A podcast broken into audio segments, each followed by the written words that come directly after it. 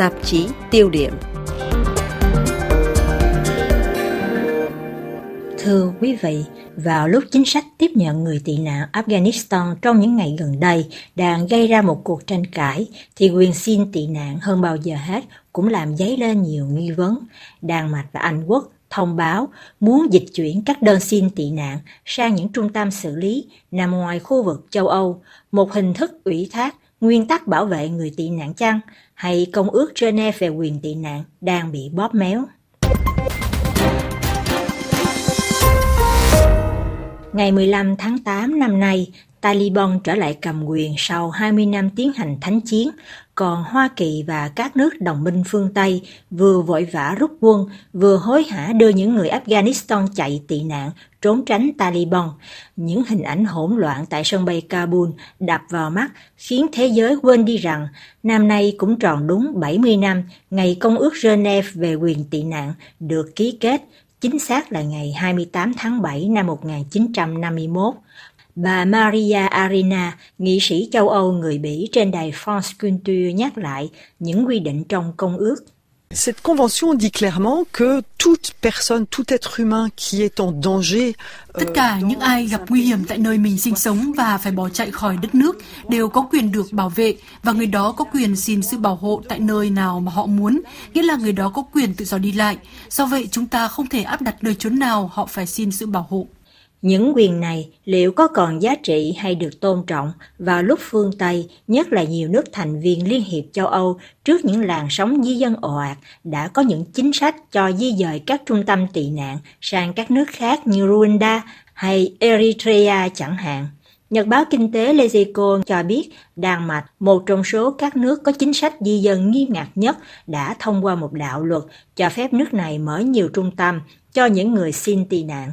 Theo đó, những ai xin tị nạn tại Đan Mạch một khi đơn xin được nhận, ngoại trừ một số trường hợp được miễn như bệnh nặng, họ sẽ được chuyển đến một trung tâm tiếp nhận nằm ngoài lãnh thổ Liên hiệp châu Âu.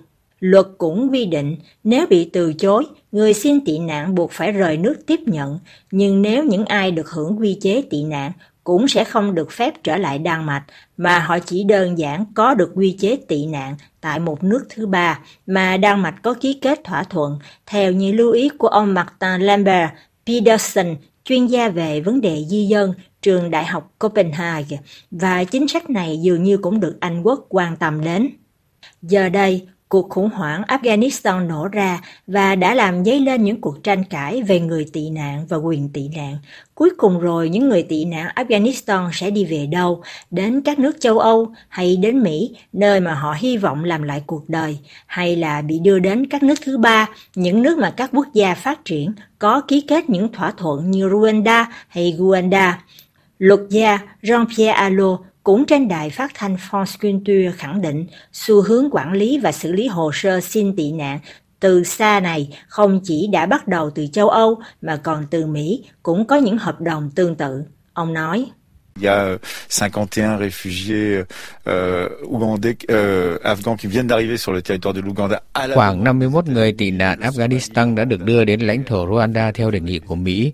Ngoài ra còn có cả Somalia, Colombia, những nước có các thỏa thuận với Hoa Kỳ.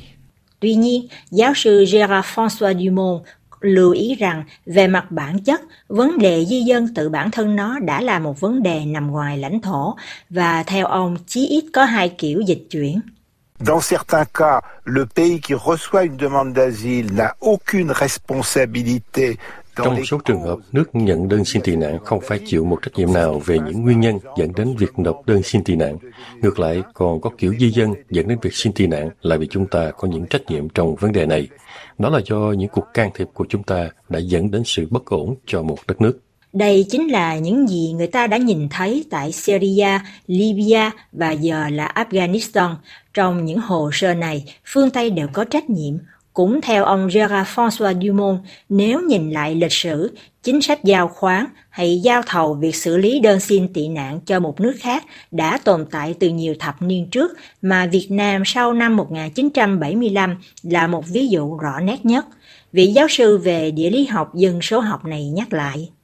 Alors, ce que s'est passé après, dans les années 75, c'est certes, il y a eu d'une part les boat people, dont tout le monde se rappelle.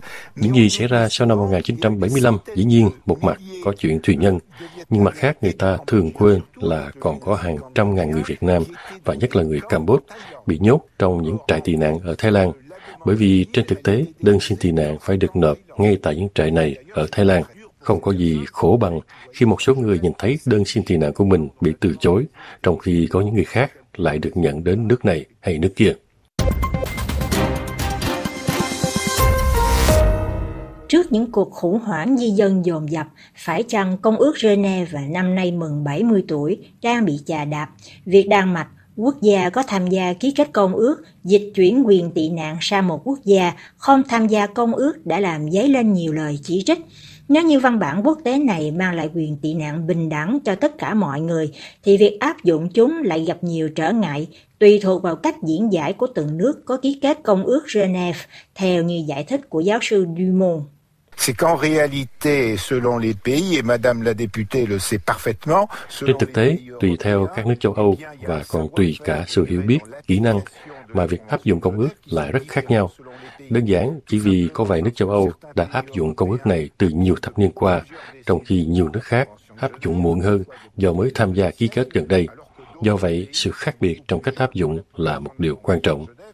Ngoài ra, cần phải lưu ý thêm là người xin tị nạn cũng có quyền tự do trong việc lựa chọn nơi xin tị nạn. Họ có xu hướng chọn những nơi mà họ nghĩ rằng cơ hội được chấp nhận tị nạn cao hơn.